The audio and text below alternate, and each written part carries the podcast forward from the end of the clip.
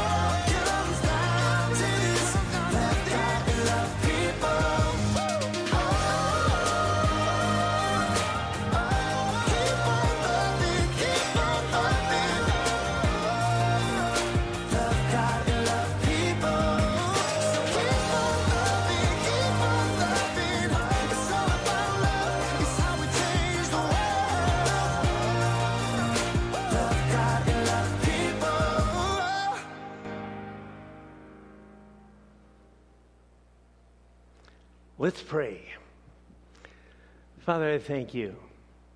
I thank you for the opportunity to gather together as your people. I thank you, Father, that we can worship and adore you together. I thank you, Father, that we can celebrate two changed lives who desperately need you every single day, but are unashamed to proclaim that they love you. Thank you, Father, for your word, which convicts us and inspires us and strengthens us. Today, we're going to hear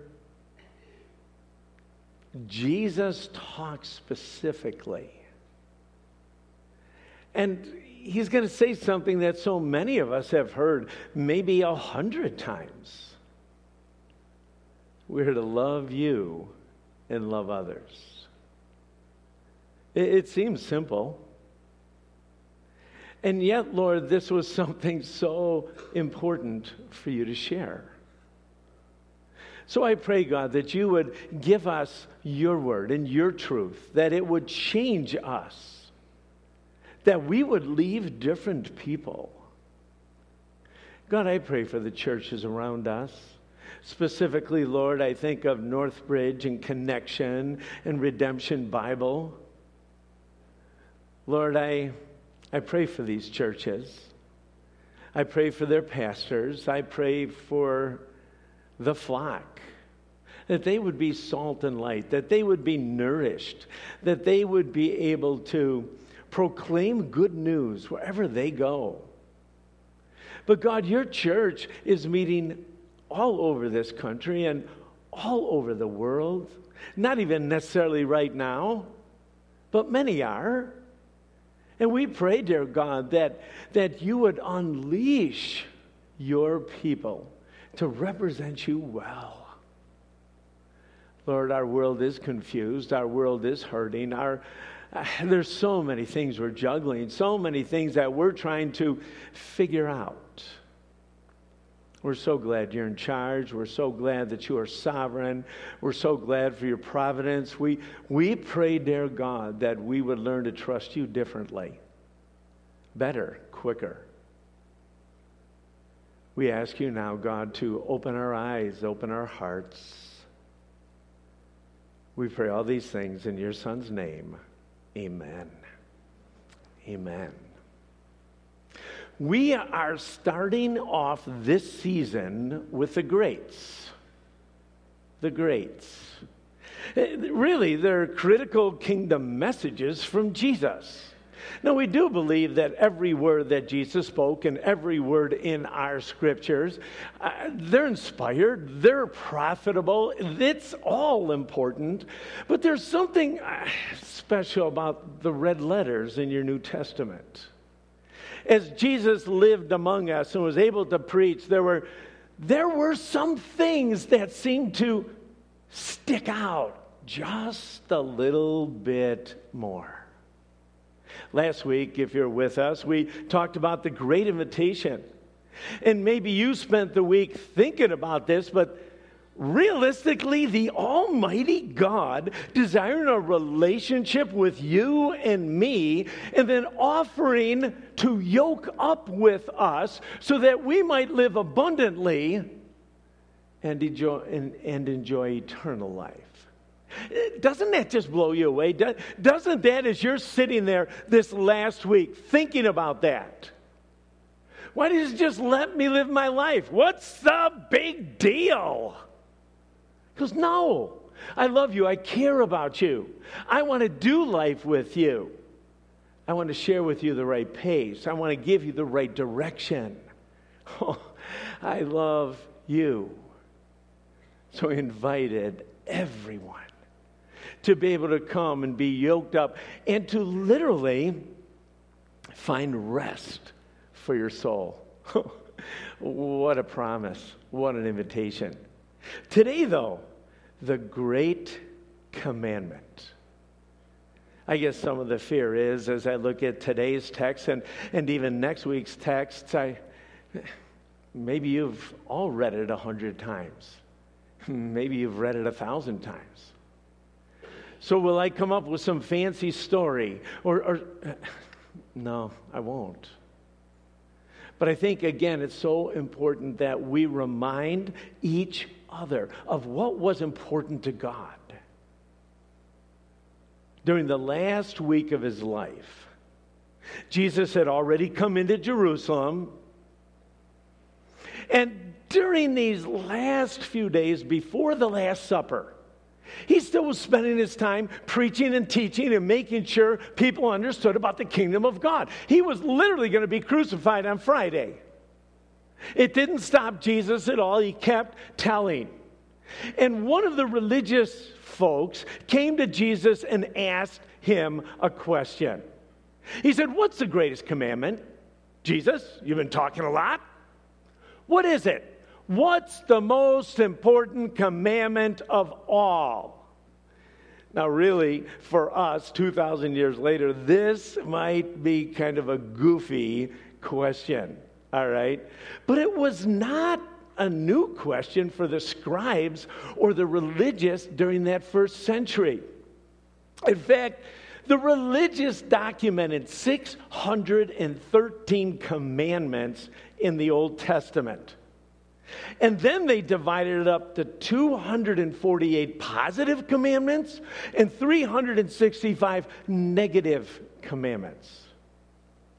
Now, if you lived back then, no person could ever hope to know and fully obey all these commandments. So, to make it easier, these religious experts divided the commandments into heavy or important and light or unimportant.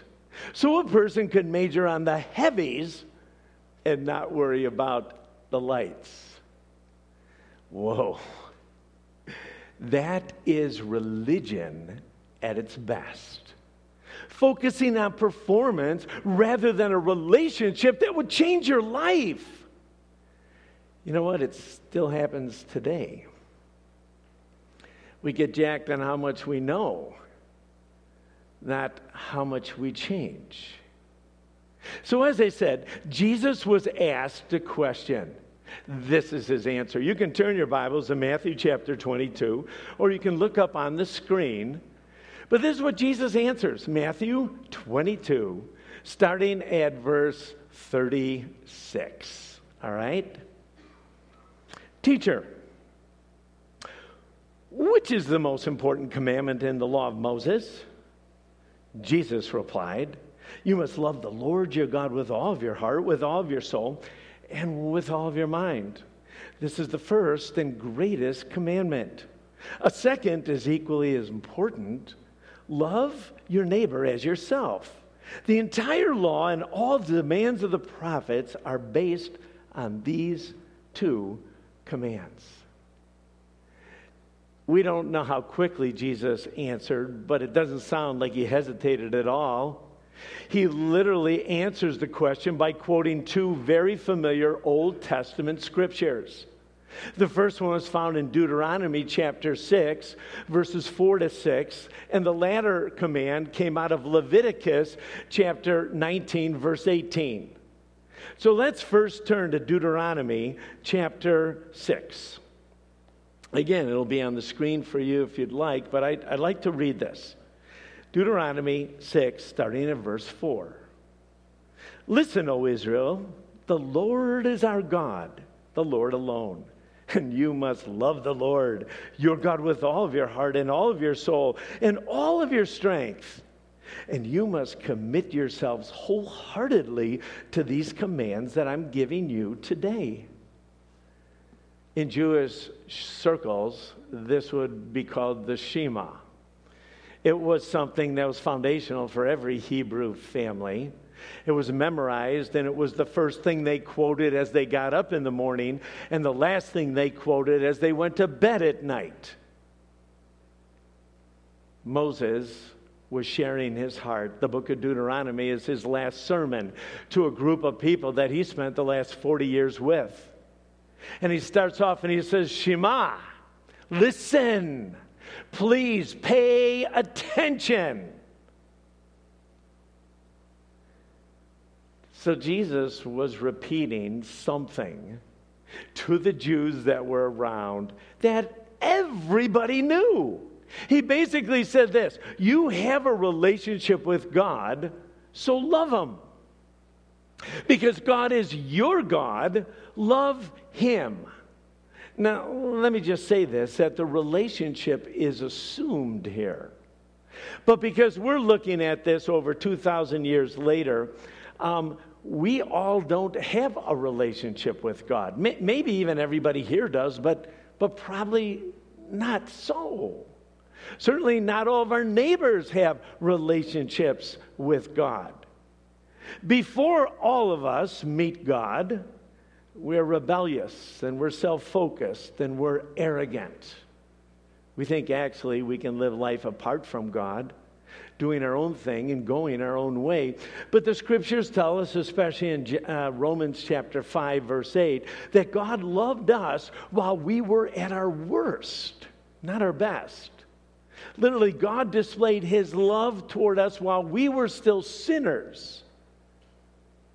And it was at that time that Jesus came and died in our place to pay our debt and to satisfy the wrath of God so that we might be redeemed and reconnected with the Almighty God. You see, God made the first move toward us, and that's called grace. Now, in this command, the relationship with God is assumed. But let me point out loving Him is not. Uh, so Jesus says this, not only repeats Moses' words, but adds, says, you need to love God with every fiber of your being. Again, we can go deep into here, but, but realistically, Jesus is just saying, love God with everything you got. Love Him with all your heart, your inner person, your mind, your will, your thoughts. Love Him with all of your soul, your actions, your passion, your energy. Love Him with all of your strength. And this actually is a little technical word. It's, it's, it probably should be translated muchness. But nobody understands what muchness is, okay? So the literal translation is muchness, but, but really what Jesus was saying here is it's loving God with all of your abundance, all of your muchness, all of what you have. So what Jesus said, simply, love God with your mind, your actions, and all your stuff, everything. Now, let me just say right now if you are interpreting love as a feeling, you must love God. The command here must feel odd.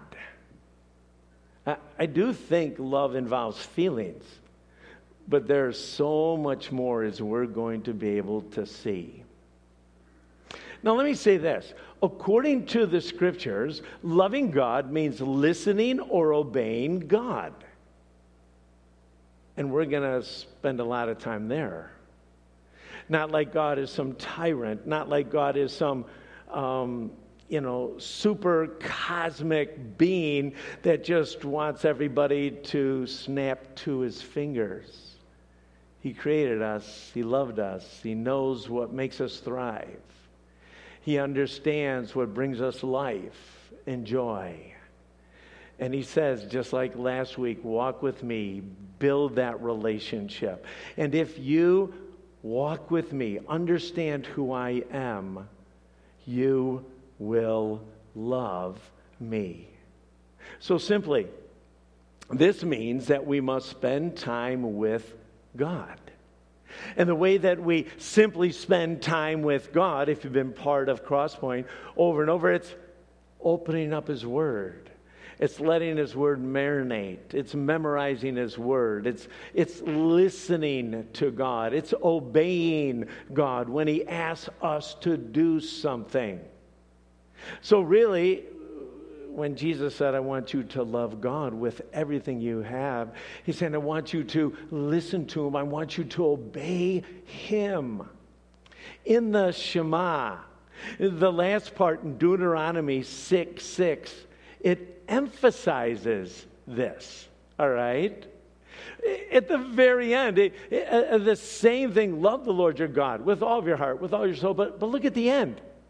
And you must commit yourselves wholeheartedly to these commands that I am giving you today. Again, Moses is just reminding the folks I want you to love God, but how do you do that? You do that by wholeheartedly listening and obeying. Let me give you some other texts. In the New Testament, the Apostle John writes in John 14, verses 15 and 21. He records for us Christ's last few words at the Last Supper. And he says this If you love me, Jesus said, obey my commandments. Those who accept my commandments and obey them are the ones who love me. In 1 John, written a little later than the gospel, but just about the same time period, John writes this but those who obey God's word truly show how completely they love Him. That is how we know we're living in Him. Those who say they live in God should live their lives as Jesus did. That verse alone should just put you back. It does me. Wait a minute. I, mean, okay. Um, are you saying, John, that we have God living in us, and those who have God living in us will naturally live like Jesus lived? Simply put, your obedience shows your love for God and shows God is living in you. If you are not obeying God, maybe you're not a Christian. Maybe you're not one of his kids. Maybe you're not.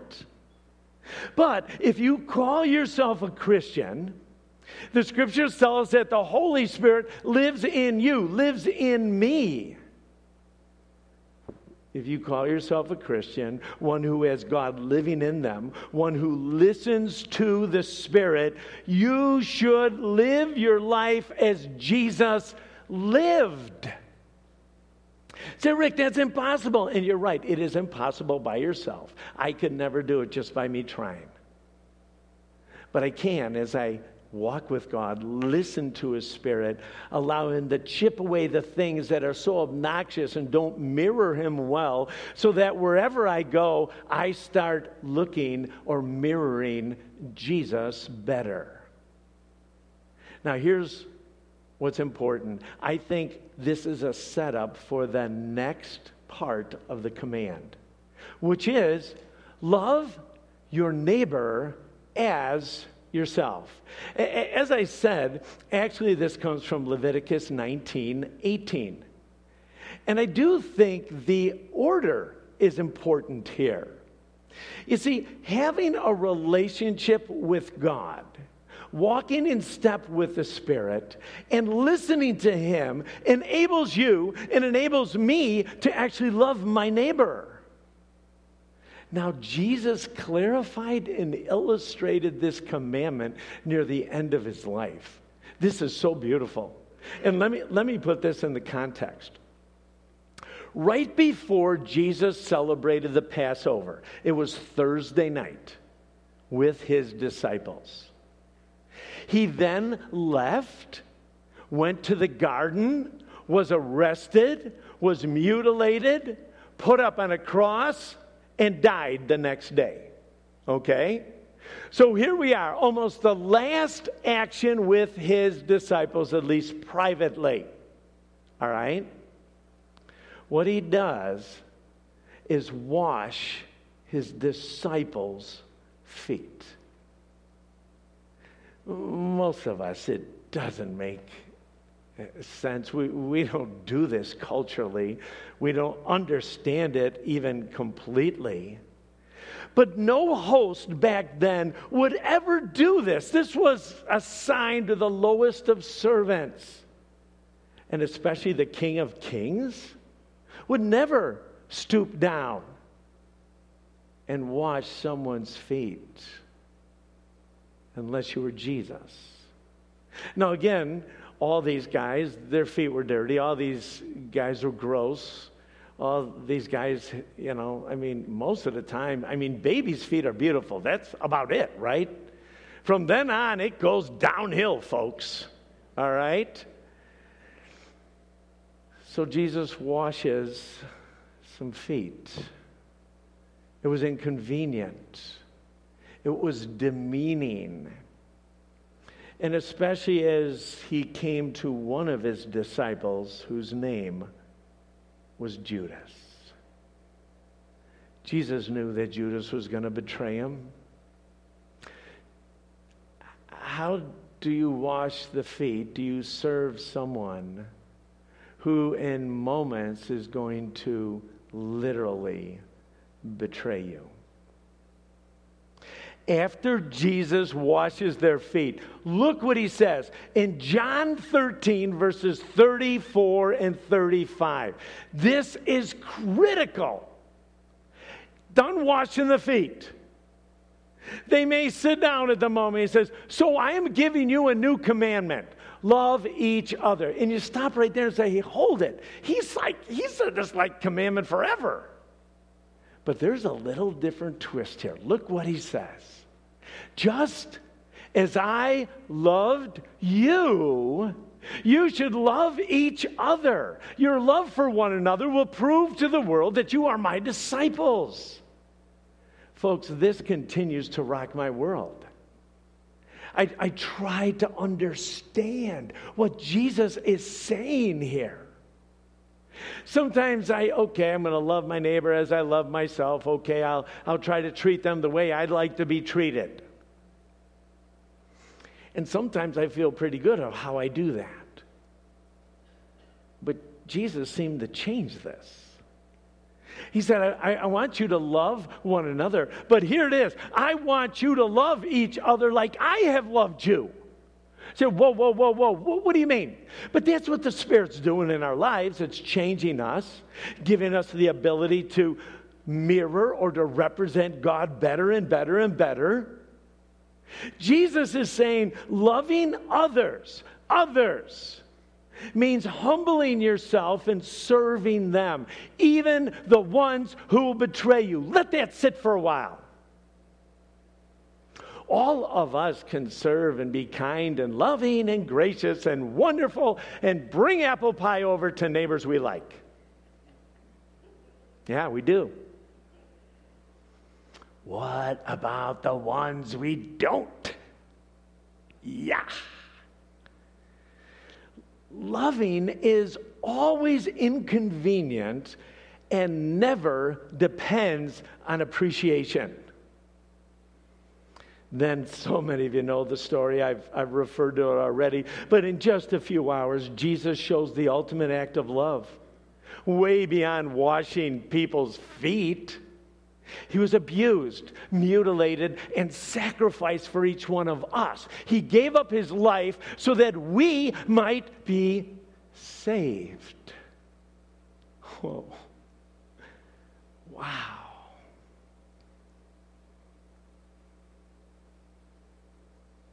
So when we love like Jesus, we prove to the world that we follow Jesus.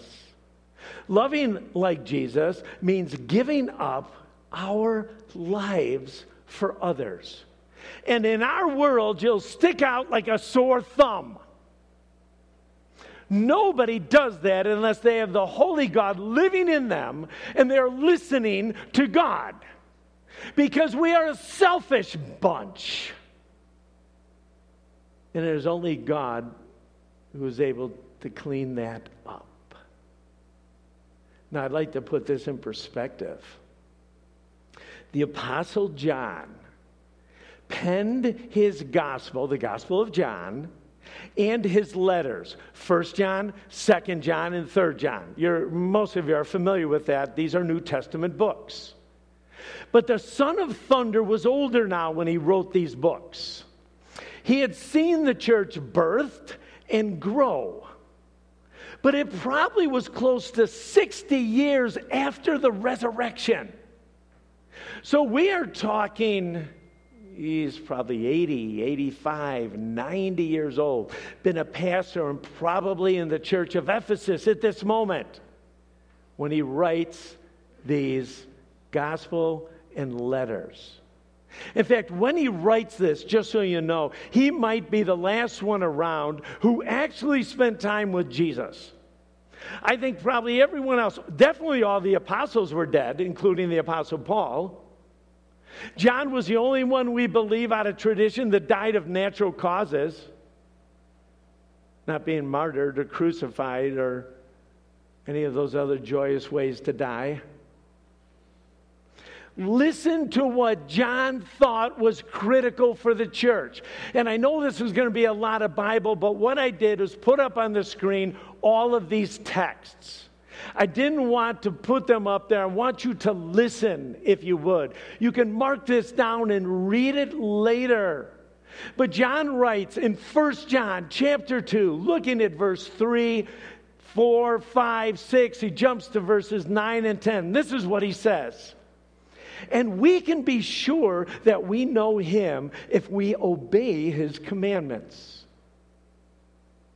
If someone claims, I know God, but doesn't obey God's commandments, that person is a liar. Whoa, you know what, John?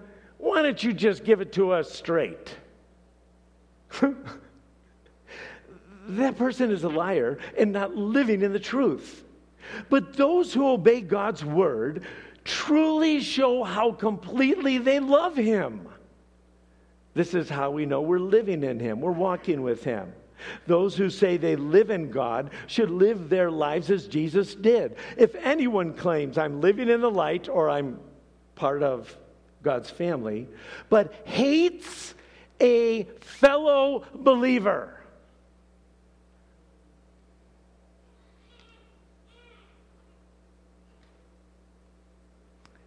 If someone claims I am living in the light but hates a fellow believer, that person is still living in darkness.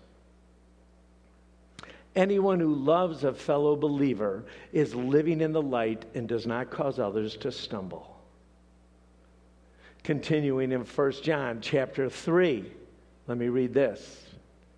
So now we can tell who are children of God and who are children of the devil. Whoa! I mean, are those my choices? children of God or children of the devil? Anyone who does not live righteously and does not love other believers does not belong to God. Isn't this interesting? He's, he's not even saying his neighbors here, he's saying other people who claim the name of Jesus. This is the message you've heard from the beginning, John writes. We should love one another. If we love our brothers and sisters who are believers, it proves that we have passed from death to life. But a person who has no love is still dead. We know what real love is because Jesus gave up his life for us. So we ought to give up our lives for our brothers and sisters. You stop right there and say, Whoa, no, that's too much. Are you serious? That's what you're asking? Do you know how my life would need it? Okay, quit preaching and read. Okay. Dear children, let's not merely say that we love each other. Let us show the truth by our actions. And this is his commandment. We must believe in the name of the Son, Jesus Christ, and love one another just as he commanded us. Those who obey God's command, commandments remain in fellowship with him and he with them. And we know he lives in us because the Spirit he gave us lives in us. He goes on, 1 John, starting in chapter 4, verse 7. Dear friends, he's writing to believers. Let us continue to love one another, for love comes from God. Anyone who loves is a child of God and knows God. But anyone who does not love does not know God, for God is love. Dear friends, since God loved us that much, we surely ought to love each other. No one has ever seen God, but if we love each other, listen to this. God lives in us, and His love is brought to full expression in us. We love each other because He loved us first. If someone says, I love God, but hates a fellow believer, that person is a liar. For if we don't love people we can see, how can we love God whom we cannot see? And He has given us this command those who love God must also love their fellow believers. Wow. I don't know about you, but I read through this text over and over and over. Because, at least in my lifetime, it's been really hard to love believers lately. Maybe I'm one of the ones that's hard to love. But these are divided times. And in times past, to be quite honest, it used to be with those outside the church or those people that don't know Jesus. But I'm finding the church divided. I, I'm finding hurtful things being said, being written about. I'm seeing anger. Because of a mask, because of a vaccine, because of a political party. I can go on and on and on. But I think what the Great Commandment's all about is that if we have God living in us, we have the ability to love one another. We do. To grace one another. To encourage one another. To be each other's fans, to cover each other's back. In spite of what you believe or do maybe even feel betrayed. Ever feel betrayed? But oh, loving others would honor God. Loving others would give us a fragrance. Loving others, no matter what political beliefs or what medical beliefs or anything, loving others would be so attractive. It might be the one place in our whole community where people can come and be loved. Specifically, let me meddle. Specifically, obedience means serving others, washing everyone's feet, even those who betray you. Oh, we've got our cliques. Oh, we've got our friends. Oh, we've, I, I'm okay. It's not what Jesus says. Obeying God means forgiving them like Jesus forgives. It means not holding grudges. Do you, do you know that? Not holding grudges. How do we forgive after a group of people have mutilated you? Don't even look like a human being. You're up on a cross. You look down. Say, you know, Lord, forgive them. What? Who does that? The Son of God, who has the Holy Spirit living in him. Obedience means not speaking against other people, hurting their reputations, being slanderous or divisive. There's no place for that.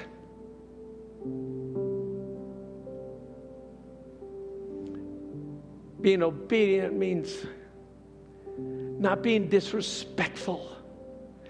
Even if you're falsely accused, Jesus showed us how many things were said against him.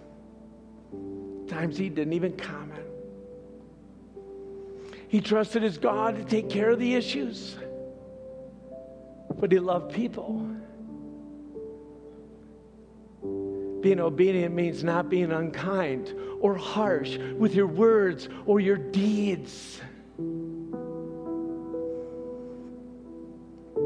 It literally means that you act differently because you have God living in you. Yeah. You see, I'm convinced that we will all stick out in a world if we love God and we love others. It means sometimes you might even get dunked publicly. Sounds kind of dumb, but it's something that God has asked believers to do is to publicly proclaim their faith and to let others know that you were once dead and now you are alive and you're identified with Jesus. And you do this not because it's really fun. You do it because you obey the Lord and you love him. You know, some of you have walked into my office, and right outside my office, you'll see a picture, and, and if we could show that. It's a picture, and it's a towel. And on the towel says, Just as I have loved you, you should love others. And this towel is a towel that we give every one of our new members. All of our members have them right now. And we're going to actually welcome a family uh, maybe next week uh, or very soon. And, and we will give each one of them a towel. And yeah, I guess you can just stick it in the back of your car and just leave it there. But the, but the whole idea is this is that hopefully our members will love one another and serve others and wash each other's feet, which is inconvenient and humiliating. It's our hope for all of us. So, being a member here is a big deal. You get a towel. but more than that, you're reminded over and over and over again. This is what God has called us to do is wash each other's feet. You see, this is the great commandment because if we loved God and loved others, we would be salt and light and the kingdom would advance. At the end of Jesus' words, he says the entire Old Testament can be summarized by these commands. You will literally obey all 613 commands. How cool is that? If you love God and you love others. Let me say it this way loving God changes us. loving others change the world. God says loving God and loving others covers it all. Next week, I, I hope you come back. It's the Great Commission. And I think it'll be words that will inspire, encourage, and convict. But today, we're focusing on loving God and loving others. Let's pray. Lord, we thank you. We love you. We are grateful again for your patience in us or with us. We know you're working in us, but somehow we don't understand how important it is to love our brothers. God, give us your grace. Help us forgive. Help us love. Help us encourage. And God, would you bring a unity that only you can bring, not only to our church, but to the church? Would we, Father, not only here in Ingleside, but would all the churches that have you at the center of their worship, would we collectively be a fragrance in our world and not a stench? God, give us courage. We pray all these things in your Son's name. Amen.